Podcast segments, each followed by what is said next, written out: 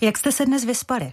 Otázka, která vám může znít eh, tak trochu nepatřičně, ale vězte, že právě Světový den spánku, který připadá letos právě na dnešní den, 17. březen, by mohl být pro vás skvělou příležitostí zamyslet se nad kvalitou vašeho spánku.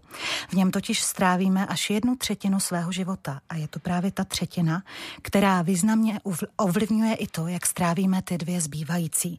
Jak je důležitý spánek pro celkovou regeneraci lidského organismu i pro vytváření dalších procesů v našem těle a na co všechno dalšího má vliv, budou mluvit dnes dva odborníci. Docent dr. Milan Sova, PhD, přednosta kliniky plicních a TBC z fakultní nemocnice Brno, který se specializuje na poruchy dýchání ve spánku a doktor Samuel Gensor, PhD, vedoucí spánkové laboratoře fakultní nemocnice Olomouc. A to v pořadu na stole je téma s Alenou Šedivou. Dobrý den vám oběma, pane docente, vás vítám přímo v brněnském studiu. Dobrý den. Dobrý den. A doktora Genzora zdravím do našeho olomouckého studia. Dobrý den i vám. Dobrý den a děkuji za pozvání. Já hned na odlehčení bych si dovolila navázat na tu první otázku, respektive nebudu se vás, pánové, ptát, jak jste se dnes vyspali, ale přece jen spánek údajně regeneruje paměť a rozvíjí i kognitivní schopnosti. Pokud jsem tedy dnes eh, já neměla dostatečný spánek, mám se dnešního rozhovoru s vámi obávat? Zkrátka, bude se mi hůře tvořit a přemýšlet? Obávat se určitě nemusíte, protože my jsme hodní. o tom ale, já nepochybuji. Ale co se týče mých schopností? Co se týče vašich schopností, pokud byste byla nevyspaná, tak určitě ty kognitivní funkce jsou horší. Ono je prokázáno, že opravdu spánek je nedílnou součástí našich životů a spánek, přesně jak jste říkala, eh, se podílí na tom, aby se ty naše kognitivní funkce, aby se náš mozek eh, správně formoval, aby jsme dobře přemýšleli, aby se nám ukládaly paměťové stopy.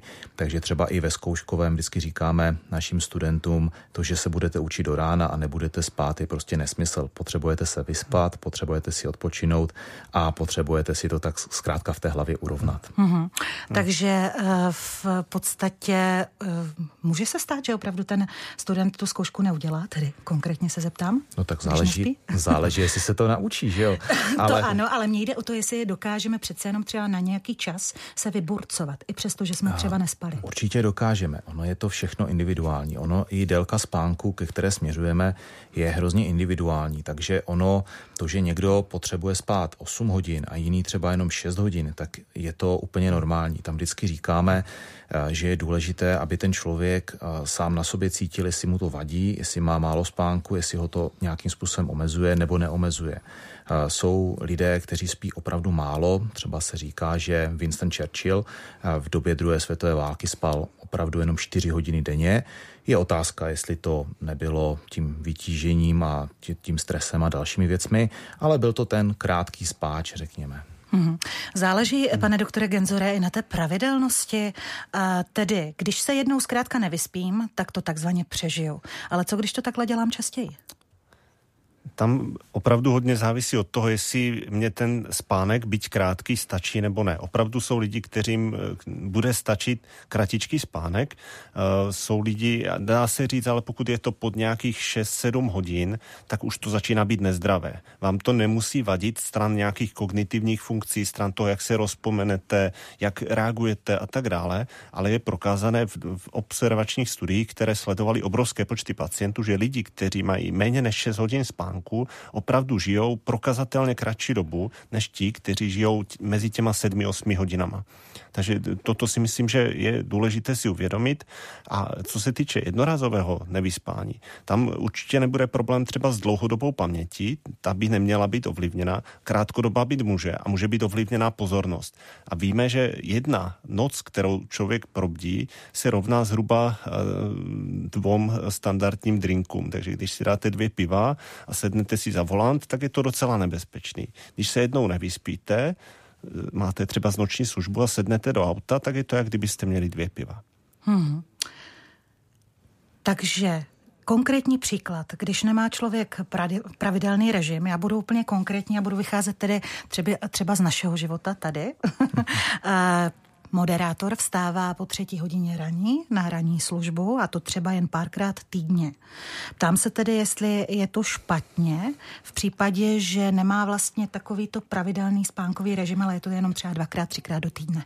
To je otázka, protože samozřejmě vaše práce je taková, jaká je, takže určitě bych neřekl, že je to špatně. Ono kolem toho je velká diskuze i třeba v rámci směnosti nejenom zdravotníků, ale i dalších profesí. Eh, z pohledu spánku, spánkové hygieny a spánkové medicíny by bylo ideální, kdybychom opravdu měli pravidelnost, každý den šli spát ve stejnou dobu a vstávali ve stejnou Ale v 21. století to ale asi není to, možné. Přesně tak. Takže potom můžeme říct, že ano, není to ideální, ale bohužel tu práci, nebo bohu dík máte takovou, jakou máte, takže určitě bych neřekl, že je to špatně. Mm-hmm. Pokud vás to nějak neomezuje a pokud nemáte opravdu problémy, že byste usínala uh, za volantem, za mikrofonem nebo za ně, ně, při nějakých jiných to příležitostech. To se neděje přímo za mikrofonem. Kdybyste usínat neměla, potom bych řekl, že je to špatně a dejte si jinak služby anebo změňte práci. Mm, tak to je ale výzva velká. ano, tak eh, nevím, jestli to není třeba hozená rukavice pro eh, některé, ale eh, co se děje vlastně v tom spánku? Pojďme se podívat dovnitř toho spánku. Když usnu, tak se se mnou dějí asi různé věci. Mám sny, regeneruje se mé tělo. Buďme konkrétní. Eh, konkrétně děje se s vámi přesně, jak říkáte, spousta věcí. Ono, dříve jsme si mysleli, že spánek je jenom pasivní děj, že to je v podstatě jenom nějaký stav organismu, kdy nevykonáváme činnosti, které vykonáváme během dění.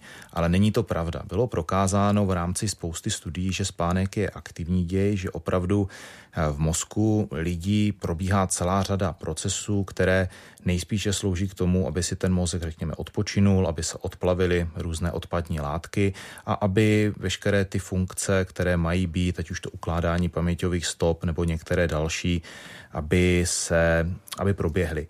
Eh, na druhou stranu ten výzkum pořád probíhá a my přesně nevíme, proč třeba máme sny. Na to je celá řada různých a, teorií, proč máme takové sny, třeba hezké, proč máme zase škaredé sny, co vlastně sny znamenají. Takže tam ještě pořád nevíme a uvidíme, kam se do budoucna posuneme. Mm-hmm. Ke snům se určitě ještě dostaneme, ale eh, pane doktore Genzore, eh, v případě, že tedy uh, nespím dobře, tak vlastně to, co teď říkal pan docent, to, co by se mělo uh, dít v souvislosti s regenerací mého nebo našeho hmm. organismu, uh, tak se vlastně neděje? Neočišťujeme se takzvaně? Hmm. Hodně závisí, proč eh, ten člověk špatně spí. Jestli je to narušení toho spánku pro nějaký problém, který je třeba související s dýcháním ve spánku, může to mít celou řadu následků. Pokud se jedná o prostou nespavost, eh, která je naopak podmíněna nějakým psychickým problémem nebo stresem, Eh, tak je to zase úplně jiná kategorie, takže nedá se to říct takhle, takhle obecně. Taky závisí spánek, který je cíleně zkrácený tím, že člověk vlastně musel pracovat. Mu zazvoní tak, budík. Přesně tak. Musí tak, vstát, eh, ano. Pokud, pokud naspal aspoň nějaké penzum těch hodin, díky kterým je schopen jakž takž fungovat, tak by to ne, neměl být tak zásadní problém, jako když je tam opravdu pravidelně se opakující problém v tom spánku, který ten spánek bude narušovat dlouhodobě. Hmm. Když se tedy eh, podíváme na ty fáze spánku, je eh, rozdíl třeba, eh, když se probouzím opravdu z toho hlubokého spánku, tedy třeba musím, jdu do práce, zazvoní mi ten budík, anebo naopak se vzbudím v nějaké fázi, kdy, kdy to není tak, tak důležité. Vlastně jak to hodnotí hmm. lékaři tohleto? Protože máme fáze spánku, že ano? Fáze spánku máme. Fází spánku máme celou řadu. Je pravda, že jednak jsou důležité fáze spánku, ale také je důležitá celá architektonika spánku. Nejde o to jenom, abychom měli ty jednotlivé fáze, ale o to, aby ty fáze byly ve správném pořadí, což oni jsou, ale hlavně i ve správné délce a ty spánkové cykly, které znamenají přechody mezi těmi jednotlivými fázemi, aby se nám opakovaly tak, jak potřebujeme.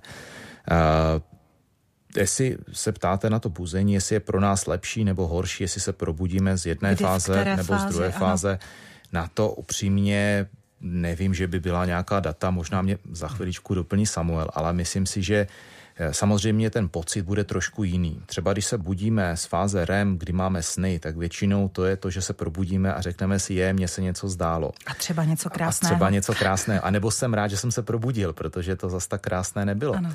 Na druhou stranu, když se budíme z toho hlubokého spánku, kde těch snů je méně a jsou trošku, řekněme, emočně plitší, nejsou tak dynamické, tak potom uh, se zase můžeme cítit trošku hůře fyzicky. Ale uh, není to řečeno, že by to bylo špatně. Tam existují různé přístroje, které třeba nám řeknou, že eh, nějak podle třeba na telefonu, nějaká aplikace, že podle toho, jak se v posteli otáčíme, že nás bude budit plus minus 10 minut a mělo by to být pro nás jako lepší, ale pokud vím, tak to prokázáno nebylo. Možná Samuel bude vědět hmm. víc.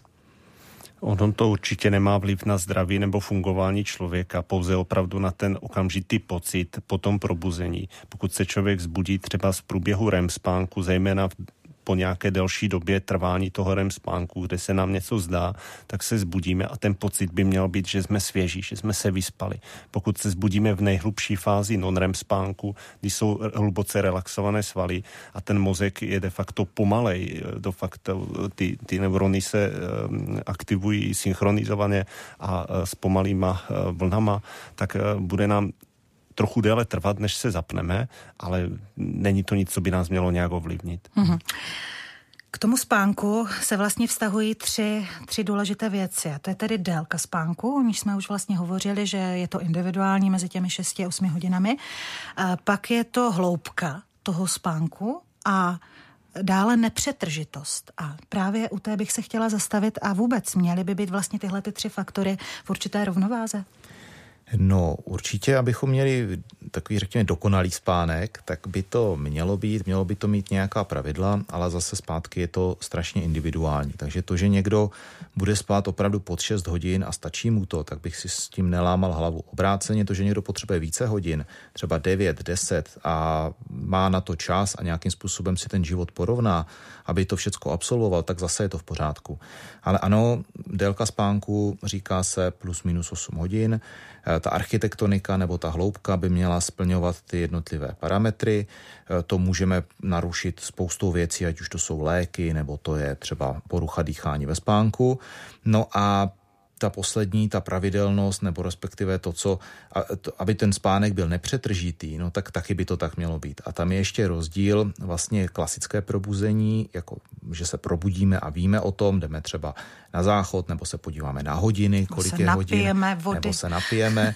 A potom taky otázka takzvané mikroprobuzení, které je velice časté u pacientů s obstruční spánkou apnoe, kdy o tom nevíme, že jsme se probudili, ale opravdu, když bychom se podívali na ten polysomnograf, což pro vysvětlení je záznam z přístroje, který nám monitoruje mozkovou aktivitu během noci, během spánku, tak bychom viděli, jak se přesouváme z těch hlubších fází spánku do těch, eh, do těch eh, vyšších.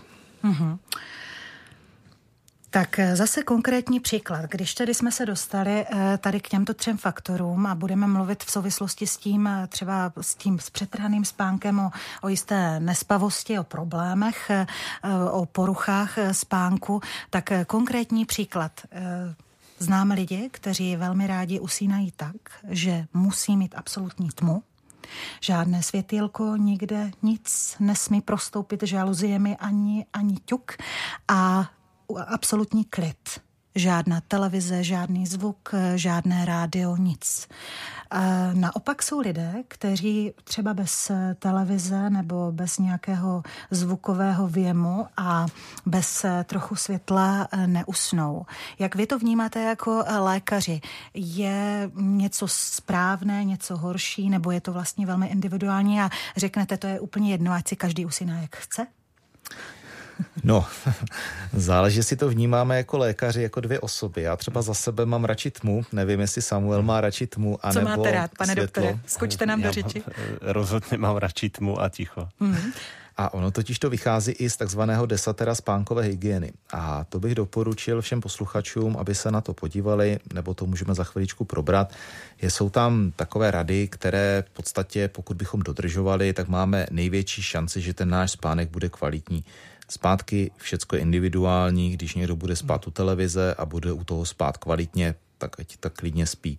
Ale velká část lidí nebo pacientů dělá celou řadu chyb, vy třeba to usínání u televize a on ten spánek u té televize většinou úplně kvalitní nebude. Jo? Když bychom se na to podívali, připojili pacienta na ten přístroj, monitorovali jeho mozkovou aktivitu, tak bychom neviděli ty jednotlivé cykly nejspíše, které bychom tam vidět měli, protože pořád tam jsou nějaké ruchy, pořád Víme. ho to trošku budí, mm-hmm. přesně tak. Když potom pacient bohužel bude bydlet v Praze u magistrály a budou mu tam jezdit auta, nákladní auta, tramvaje, no tak zase ten spánek asi nemusí být úplně kvalitní, ale budou výjimky, které si na to zvyknou a těm to vadit nebude. Mm-hmm. No ale co třeba argument, že v okamžiku, kdy usínám a mám úplnou tmu a úplné ticho a naopak se mi začou, začnou v hlavě rozvíjet velké myšlenky a e, začnou e, lidé řešit nejrůznější problémy a naopak aktivují ten mozek. I takový bývá e, argument těchto lidí. I takový argument bývá. Na to vždycky si pamatuju, co nám říkal náš velice dobrý kamarád doktor Vaněk, což je olomoucký výborný psychiatr. Pokud poslouchá, tak ho tímto zdravím. A ten vždycky říká, že v noci tady tyhle ty myšlenky veškeré, co jsou, ať už při usínání, nebo třeba typicky druhá, třetí hodina raní, ano. tak je několik možností. Buď teda si to zapsat a řekl si říct, pustím to z hlavy, vyřeším to ráno.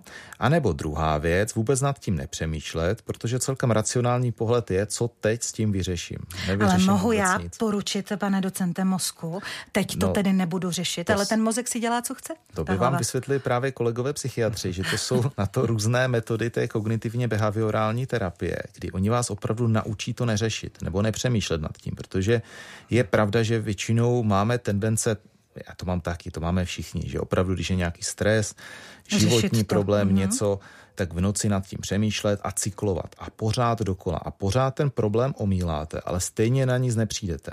Jo, takže opravdu prostě na základě tady té terapie nebo i toho prostého uvědomění je dobré si říct, zapsat si ten problém třeba, nechat to na ráno a opravdu v noci to neřeším. Takže to patří možná i do deseteru spánkové hygieny, vlastně, že tohle to se můžeme hmm. naučit.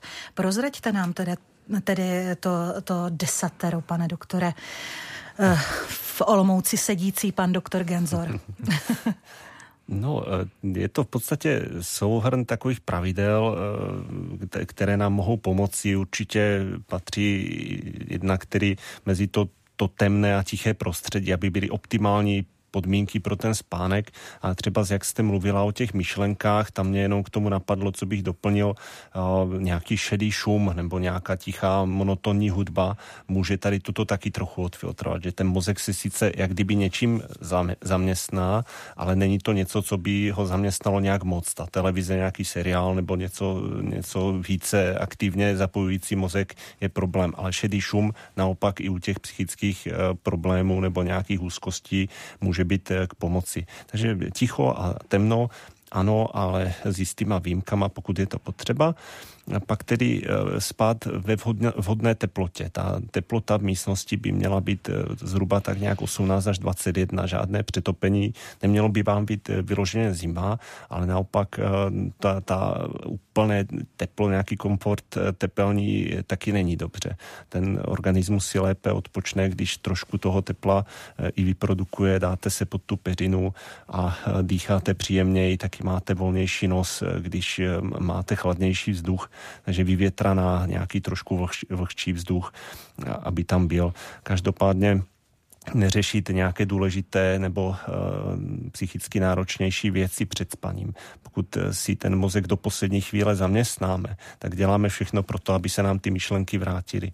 Pokud e, vlastně budeme mít už poslední půl hoďku, hoďku před spaním, jak kdyby klid budeme dělat, když to řeknu lidově, nějakou prkotinu, budeme se dívat na nějaký zábavný seriál nebo číst si nějakou knížku, ale nesmí být moc super zajímavá, něco co nás zrelaxuje, navodí na ten spánek, tak zase lepší příležitost pro to usínání.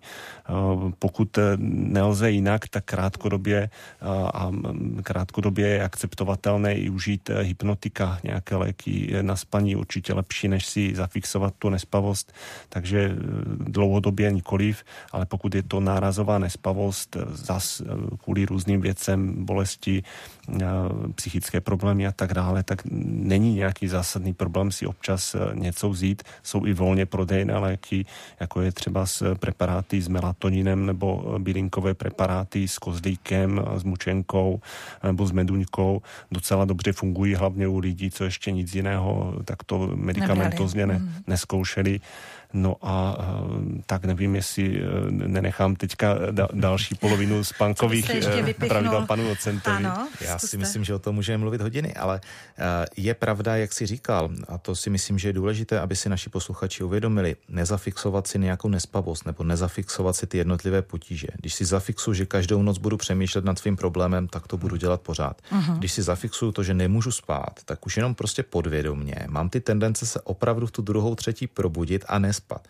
Takže to je třeba jedna z věcí, co se doporučuje v rámci toho spánkového desatera, je, že v případě, že se probudím a nemohu usnout během poměrně krátké doby, tak mám vstát, jít do jiné místnosti a tam třeba doporučujeme dámám, aby žehlili, pánové můžou teda taky žehlit, pokud to umí, pokud neumí, tak ať mohou dělají, dělat cokoliv mohou jiného dělat cokoliv v jiného, přesně tak. mohou, přesně, mohou dělat cokoliv jiného v domácnosti. Třeba vytřít podlahu. Třeba, ale zase nesmí budit ty ostatní ano. spolunocležníky, že jo? Ano. Ale, Já se dívám na rybičky. nebo se dívat ano. na rybičky. Uh, ale ono je to důležité z toho, protože když budete ležet jenom v posteli koukat do stropu, lidově řečeno, tak zase si zafixujete to, že nemůžete spát. A vy, hmm. váš se vlastně v tom utvrzují. Přesně tak. Podvědomě vy se utvrzujete v tom, že jdete do postele s tím, že si řeknete, zase se ve dvě probudím a zase, bude a zase problém. nebudu spát. Mm-hmm. No a co třeba, když už jsme u toho desatera, tak mě ještě na, eh, zajímá, eh, pan doktor Genzor zmínil třeba nějaké ty prášky, třeba ty volně dostupné léky, ale mm, já mám zkušenost s lidmi, kteří si dají i třeba dvojku nějakého dobrého vínka. Tady vždycky říkáme, že ta dvojka by neměla ničemu vadit, i když mm-hmm. nesmíme nabádat k alkoholismu. To jistě. To jistě ne. Uh, alkohol je výborné hypnotikum v těch menších dávkách. Jo? To opravdu on má antidepresivní účinek v menších dávkách, má trošku myorelaxační účinek, řekněme, uh, a navodí ten pocit, opravdu ten spánek, usnete lépe. Problém je ten, že v trošku vyšších dávkách už vám narušuje architektoniku spánku, no a kdo má kocovinu, tak ví dobře, že ten spánek není kvalitní vůbec. To rozhodně. A co jídlo ještě, pane docente? Doporučujeme opravdu večeři lehkou a měla by být aspoň tak hodinu, dvě hodiny předtím, než jdeme spát, ideálně třeba v těch sedm hodin a jít v devět, v deset spát, jo, protože když se nad, nadspeme, eh, večer dáme si pivo, dáme si husu, tak nám bude celou noc těžko a spát nebudeme.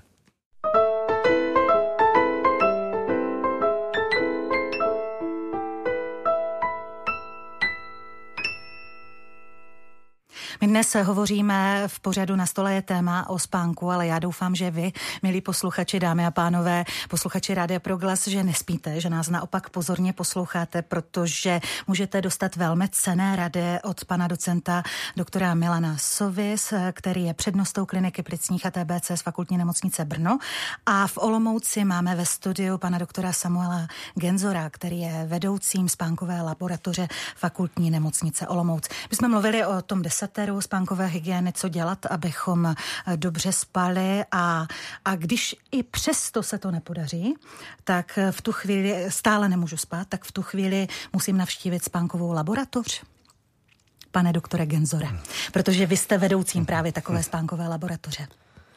No, to je právě otázka, kdy už je tedy ten čas, kdy eh, si človíček nebo pacient, můžeme mu říkat, eh, s tím neví rady a kdy už je potřeba vyhledat eh, pomoc. Samotná nespavost může být problémem, který zase může být vyvolán i něčím jiným. Zase nespavost je relativní pojem, pokud ten člověk se opakovaně probouzí, jeho okolí udává, že se mu zastavuje dech nebo chrápe, tak takovýto pacient rozhodně do spánkové laboratoře patří, protože tam můžeme přijít na eh, poruchy dýchání ve spánku, které se léčí a které mají význam eh, léčit i diagnostikovat. Naopak eh, prostou nespavost já osobně doporučuji konzultovat v první řadě s psychologem, eventuálně s psychiatrem, pokud jsou ty problémy opravdu zásadní a nějaké ty rady typu spánkového desatera nebo nějaké bylinkové nebo jiné volně prodejné preparáty nebyly nebyly dostatečné a ten problém je a omezuje toho pacienta. Rovněž pokud někdo špatně spí, ale přes den funguje úplně dobře, tak otázka, jestli je to vlastně problém. Třeba mm-hmm. staří, staří lidé mohou spát eh, špatně eh, zcela, zcela přirozeně, protože ten, eh, to stáří je spojeno se zhoršováním kvality spánku, ale pokud ten človíček se ráno zbudí a je svěží a vůbec ničemu mu to nevadí, tak nepotřebuje lékaře. Ale tady padají právě ta slova psychiatrie, psychologie, takže vlastně i ten nedostatek spánku může mít vliv i třeba právě na duševní poruchy nebo to může být i vlastně naopak? Mám nějakou duševní poruchu a tím pádem špatně spím? Tak, ono to je spíš asi naopak. Opravdu kolegové psychiatři by vám dělali několika hodinovou přednášku o tom, jak jednotlivé psychické poruchy se mohou projevovat Bez poruchami spánku. spánku. Hmm. Ono je to hodně Eh, spojitá nádoba a můžeme se bavit o tom, jestli bylo dříve slepice nebo vejce. Člověk, co má deprese, tak špatně spí a potom špatně spí a ještě z toho má horší depresi, takže ono se to zase zacyklí a jdeme dál. Tam si myslím, že je důležité říct, že opravdu spánková medicína je strašně široký pojem.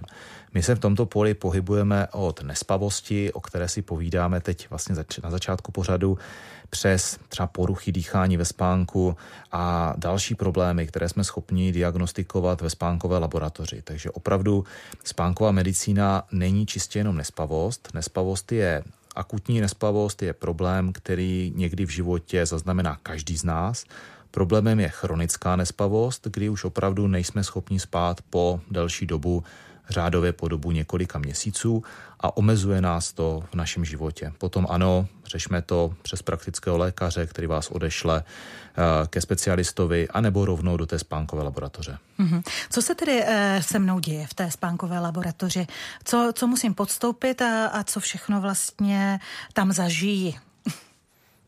Ty zvyklosti jednotlivých spánkových laboratoří se mohou mírně lišit. U nás konkrétně v Olomouci by proběhlo v dopoledních hodinách nějaké vstupní vyšetření, kdy vlastně ten pacient mluví s lékařem, je vyšetřen, jsou provedeny nějaké základní testy a posléze pacient dostane možnost vlastně se jít někde projít, aby ten spánek, který budeme měřit, byl kvalitnější a vrací se tedy na večer, kdy ho napojujeme na přístroje a měříme v, v tom podrobnějším případě vlastně mozkovou aktivitu toho pacienta, eh, pohyby očí, eh, napětí svalů brady, eventuálně nohou, můžeme měřit EKG křivku, dýchání, eh, dechovou křivku a pohyby hrudníku a břicha. Pacienta vlastně u toho taktéž natáčíme termokamerou.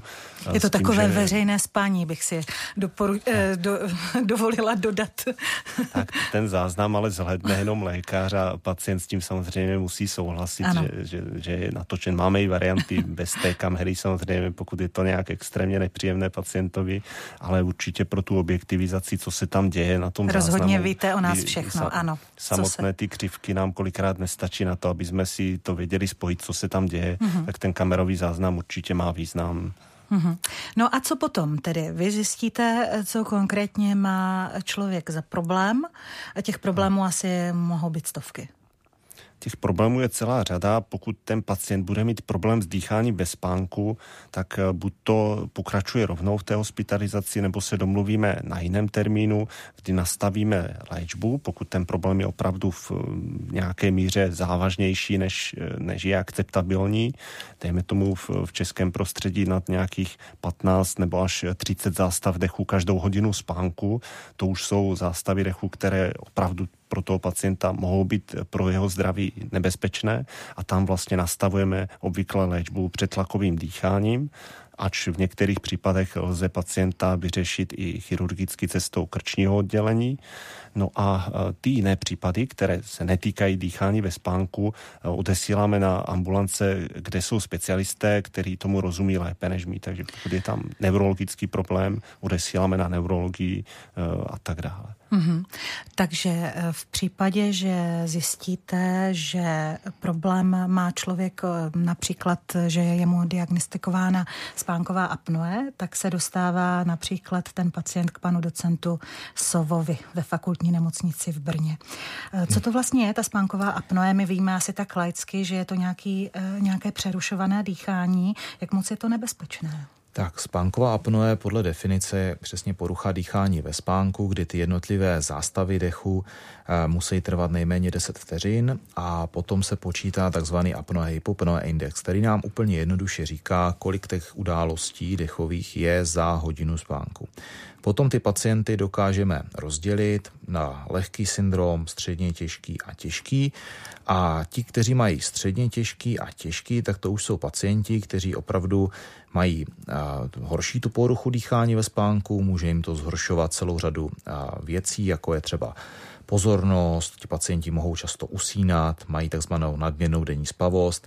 Pamatuju si případ jednoho pacienta, který eh, byl schodu okolností střelmistr a říkal, že vezl auto plné dynamitu a usnul na Nuselském mostě v zácpě. To nám ani neříkejte, nechcete pane vědět. docente, ano, no, ale my jsme se to, ale my jsme se to dozvěděli až třeba rok po té Ex události. Jo, je mi to jasné. Jo. Mm-hmm. Takže opravdu těch událostí takových jako na první mm. pohled vtipných, ale ono to zas taková legrace není. Velké že? riziko, určitě. Takže potom opravdu to je třeba ta nadměrná denní spavost. No a také to může mít vliv na některá somatická onemocnění, jako třeba vysoký tlak, e, zhoršení rizika infarktu myokardu, mrtvice a další věci. Mm-hmm. Proč vlastně lidé mají spánkovou apnoi? Souvisí to s genetikou nebo s něčím jiným? Vůbec vysvětlete nám to, jak ta nemoc vlastně vzniká. Ta genetika tam určitě hraje roli. Není to klasická monogenní dědičnost, jak když Mendel křížil hrášek, ale je to polygenní určitě. To, co zdědíme po rodičích, tvar krku, tak mohou tam být nějaké predispozice k tomu, abychom měli tyto poruchy. Na druhou stranu hodně to souvisí s nadváhou. Opravdu nadváha a obezita a epidemie obezity, které čelíme v rozvinutém světě, je to nejvýznamnější rizikový faktor obstruční spánkové apnoe. Těch pacientů, kteří by byli hubení a měli tuto poruchu, tak je, je naštěstí poměrně málo. Mm-hmm. Já jsem si tady zrovna poznamenala, jak v, v tomto směru hraje roli životní styl, takže už se asi nemusím ani ptát.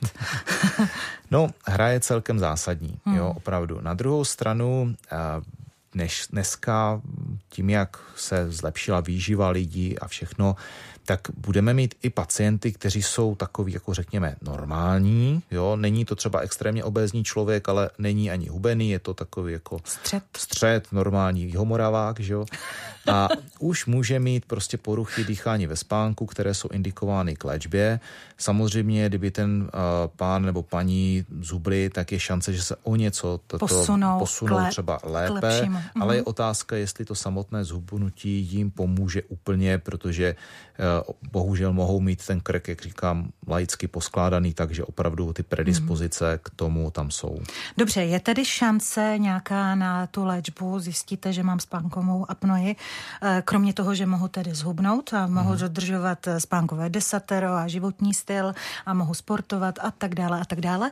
To, co s kvalitním, s dobrým životním stylem eh, souvisí, co, co dále mohu dělat? Nebo pomůžete mi opravdu? No, budeme se snažit. A léčba by se dala rozdělit do dvou velkých skupin. Je to léčba chirurgická a léčba pomocí takzvaného přetlakového dýchání. Eh, léčba chirurgická je rezervována spíše pro ty lehké syndromy, zatímco ta léčba eh, přetlakovým dýcháním je rezervována pro ty ostatní pacienty. Je to léčba, která spočívá v tom, že pacient dostane masku, může být maska na nose nebo i na nose a na ústech, a přístroj, který vypadá jako takové jako rádio třeba, řekněme, stojí na nočním stolku a je to ventilátor, který do toho pacienta vhání vzduch a díky tomu působí jako takzvaná pneumatická dlaha a udržuje otevřené dýchací cesty pacienta, aby tam nedocházelo k těm dechovým událostem, aby se pacient nedusil. Mm-hmm. Spánková apnoe souvisí s chrápáním?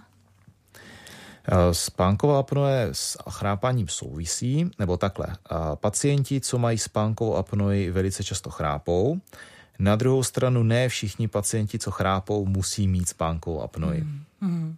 A co s tím chrápáním tedy? Když už jsme se u něj hmm. zastavili, to bývá velice obtížné, ale ani ne tak možná pro toho, kdo chrápe, ale pro toho, kdo ho slyší. tak ono hodně závisí, proč ten človíček chrápe. Pokud chrápe pouze kvůli tomu, že má nadváhu a ty dýchací cesty jsou utiskovány těma tukovýma tkáněma, tak mu nejlépe, nejlépe pomůže to, že zhubne to, že nebude spát na zádech, taky, taky v té poloze na zádech se více zužují ty dýchací cesty. A pokud ten problém je anatomicky naopak, nějaké zúžené dýchací cesty vlivem třeba z obrovských krčních mandlí, přetáhlého měkkého patra, čípku a tak dále, tak lze někdy zvážit i léčbu chirurgickou. Tato může být ale s efektem i v případě těch středně těžkých a těžkých poruch dýchání ve spánku, pokud je to pacient, který má opravdu velkou překážku v těch dýchacích cestách a je hubený pokud pacient, který bude mít BMI 20 nebo 22 v pásu opravdu normální nebo i suboptimální hmotnosti a bude mít obrovské mandle, tak je zcela jasný, že to je ta příčina té zástavy dechu. Takže odstranit mandle. Hmm. Přesně tak. Přefukovat tu překážku, která je řešitelná, by nedávalo smysl. Hmm. Tady zazněla docela zajímavá věc, které jsme se vůbec nedotkli, ale v krátkosti bychom asi mohli. Eh, to spaní na zádech, na bocích. Víte, mně to přijde až usměvné, když řeknete nespěte na zádech, ale já vůbec nevím, jak spím. Já, já si nepamatuju, kdy spím na zádech a kdy na boku jde tedy o usínání. Nejde jenom o usínání, jde i o ten samotný spánek. Tam Samuel naráží na to, že existuje buď pozičně vázaná spánková apnoe nebo pozičně vázané chrápání. Asi každý z nás, kdo v životě spal s někým vedle sebe, tak ví, zažil, že, zažil že někdo to má na levém boku, někdo na pravém boku, někdo na zádech. E, tam úplně taková ta obyčejná babská rada, co se říká, pokud někdo chrápe jenom v poloze na zádech, tak aby na té poloze na zádech nespal. Má to možnost vyřešit dvěma způsoby. Buď existují takové ty protichrápací polštáře, které se dají třeba koupit někde na internetu, které v podstatě vám neumožní, abyste se otočili na ty záda, nutí vás to spát na jednom boku nebo na druhém boku. A nebo druhá věc, dá se zašít třeba tenisák nebo pingpongový míček do pyžama na záda a ono vás to bude tlačit, takže na těch zádech vždycky lehnete, nebudete. Ano, vždycky lehnete na, na ten správný bok. Mimochodem, eh, i to má vliv na kvalitu spánku, jak dlouho třeba ležíme na zádech, jak dlouho ležíme na boku. Eh, má to každý člověk jinak? Má to každý člověk jinak, je to individuální opět, ale podle mě to teda vliv na kvalitu spánku nemá. Nevíš, sami neviděl z nějakou studii, která by říkala, jestli pacienti... Myslím si, že by to mělo, může to mít vliv právě u té polohově vázané zástavy dechu. Třeba pacient, který bude mít vybočenou nos, nosní připážku na pravou stranu, tak bude lépe dýchat e, na levém boku a, a vice versa. Ale jinak běžný člověk z normální anatomii dýchacích cest, by, to, to je jedno. Tak jak se mu dobře spí, to je nejlepší. Takže opravdu se nejlépe, co nejlépe cítit dobře tak. Eh, v tom spaní a je vlastně šance, že budeme možná eh, v pohodě a budeme zdraví. My jsme mluvili o té spánkové apnoji a také vy jste i narazil, pane doktore Genzore, na to, že úplně na začátku jste říkal, že kvalitní, dobrý spánek, ten, kdo opravdu dostatečně spí, takže to souvisí i, i potom s věkem. Eh, jak vlastně máme kvalitní život a eh, jak ho máme dlouhý. A na to se vlastně právě chci zeptat, že když nemáme ten kvalitní spánek, máme eh, s ním problémy, tak jaký to má vliv třeba na další choroby? Tam bylo prokázáno celkem pěkně na velkých souborech, a o tom už Samuel taky mluvil, že pacienti, kteří spí méně než 6 hodin, tak umírají dříve a pacienti nebo osoby, které spí více než 10 hodin, ty umírají také více. Ale my přesně nevíme, jestli je to díky tomu, že opravdu kdo je nemocný, potřebuje více spánku a potom bohužel teda dříve umírá. A obráceně, kdo má méně spánku, třeba pod těch 6 hodin, jestli to má méně spánku v důsledku toho, že má nějakou nemoc, která ho budí, já nevím, napadají mě bolesti zad nebo prostě jakékoliv další onemocnění, tak ti lidé mají taky potom horší prognózu. Jo? Ale je to, jak říkám, problém, co bylo dříve, jestli slepice nebo vejce. Mm-hmm. Ale já jsem se třeba dočetla, že i vznik, eh, riziko vzniku rakoviny, že i na to může mít vlastně vliv eh, spánek. No určitě má, určitě má, protože jednak z nespavostí, ať už eh, nespavosti, která se pravidelně opakuje, nebo i s tou kratší délkou spánku, je eh, přeci jenom spojeno nějaká větší míra systémového zánětu, kdy vlastně eh, pacienti z nespavostí mají za mnoha studiích prokazatelně vyšší hladiny různých zánětlivých markerů v, krve, v krvi a působí se, vyvolává to jednak tedy chronický zánět, ale i nějaký oxidační stres, takže takže dá se říci, že i ten kvalitní spánek je ochranný faktor vůči spousty, spousty nemocí, jako je, jsou kardiovaskulární nemoce, určitě i ty nádorové onemocnění. Všechno je relativní, zas míra oxidačního stresu se nedá říci, kolik hodin spánku potřebujete na to, abyste ji snížil, ale zase ve velkých souborech Eh, které budou znehodnoceni určitě tím, že nelze vždycky eh, poznat u každého pacienta, co všechno dalšího do toho vstupuje, ale ve velkých souborech to tak vycházelo, že pacienti, co měli kratší spánek, měli větší míru oxidačního stresu a tím i více nádorových onemocnění. Mm-hmm. Je tady jedna věc, my se bavíme o těch poruchách spánku a o tom, když někdo opravdu nemůže spát. To je jedna věc. Druhá věc je třeba teď eh, vzpomenu na mladé lidi, kteří opravdu eh, hm, žijí ještě takovým eh, bujarým, hýřivým životem a zkrátka nespí úplně záměrně, protože se baví, chodí na koncerty a tak dále a tak dále. A potom tedy často třeba nestihnou dospat právě ten deficit. A já se právě chci zeptat na to dospávání. Je vůbec možné deficit takzvaně dospat? A možné to asi je, ale špatně, protože ono i jedna z těch pravidel, nebo jedno z těch pravidel v té spánkové hygieně je, že bychom měli mít pravidelný režim i o víkendech.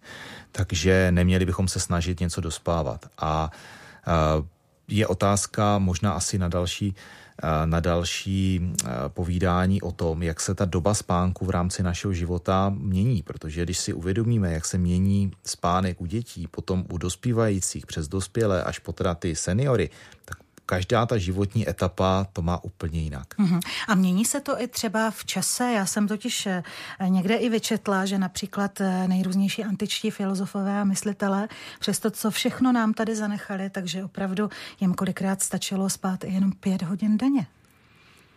Já bych se přiznal, já nevím, jestli bych věřil všem těm pramenům, jestli je to pravda. Jo? Ale, ale určitě dokážu si představit filozofa, který přemýšlí tak intenzivně, že nestíhá ani spát. Na druhou stranu zase dneska, jak jsme si říkali před chvilkou, málo spánku, stres, rovná se brzo riziko infarktu a dalších věcí. Takže takový antický filozof, který by dostal infarkt v antickém Řecku bez jakékoliv léčby, by toho už potom moc nevymyslel.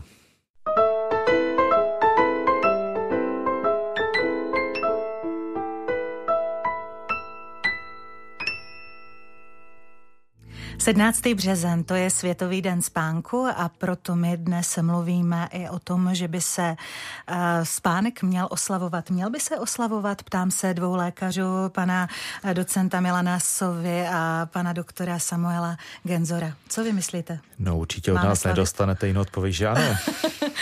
a do Olomouce se ptáme, ano. A jak to teda máme oslavit? Opravdu tím kvalitním spánkem? Kvalitním spánkem, anebo spíš si myslím i zamýšlením nad tím, jestli hmm. ten náš spánek je kvalitní a jestli nemůžeme udělat něco navíc, abychom ten spánek měli kvalitní, protože ten den, Světový den spánku je tady hlavně kvůli tomu, aby jsme si připomněli, že ten spánek je opravdu nedílnou součástí našich životů a že stejně jak se staráme o naše tělo, tak bychom se měli starat o náš spánek. Mm-hmm. Dříve tedy lidé se řídili asi úplně jinými e, záležitostmi, e, úplně jednoduše řečeno sluncem asi, že? Od kdy do kdy svítilo, tak pracovali a potom šli spát. Nežili tedy lépe než my, zdravěji, protože se vlastně řídili těmi přírodními cykly? Všechno je relativní, toto bych neřekl, že žili lépe. Dá se říci, že asi trpěli méně nespavostí, protože tam neměli ty rušivé podněty, eh, jako bylo právě třeba modré světlo z monitorů a tak dále, ačkoliv některé studie už rozporují význam toho modrého světla a významnější asi bude to, co si pouštíme v té televizi, že jsou to nějaké horory a podobně, nikoliv to, že na nás svítí modré světlo, těch citlivých jedinců asi bude málo, ale prostě toto v minulosti nebylo. Hmm. Já si myslím, ano. že ještě, pardon, že to skáču, že možná Skočte. druhá věc, co je důležitá, je uvědomit si, že opravdu ti lidé dříve žili podstatně kratší dobu, takže neřekl bych, že ten jejich život byl o tolik jako lepší, nebo ten životní styl byl o tolik hmm. lepší, protože opravdu díky moderní medicíně se dneska dožíváme 80-90 let. Eh, v té době, jak jsme se o tom bavili, kdy lidé svítili svíčku a šli spát se slepicemi tak a vstávali s věk se určitě Přesně tak, to se dožívali, nedožíval. akorát ti hmm. nejšťastnější z nich zbytek umíral kolem 40 50 někdy. To je vidět, že i když ten spánek je důležitý, tak není všechno. Přesně tak, jo. A druhá věc je, co si myslím, že je taky důležité si uvědomit, je, že ten spánek je vždycky odrazem i toho našeho, té naší činnosti přes den. Jo? Že třeba i za poslední dobu se nám zkracuje doba spánku, protože máme různé činnosti, které nás zajímají, ať už je to televize, film nebo něco a proto nechceme jít spát. A druhá věc je, proč ten spánek u některých lidí třeba nemusí být kvalitní, je nedostatek pohybu.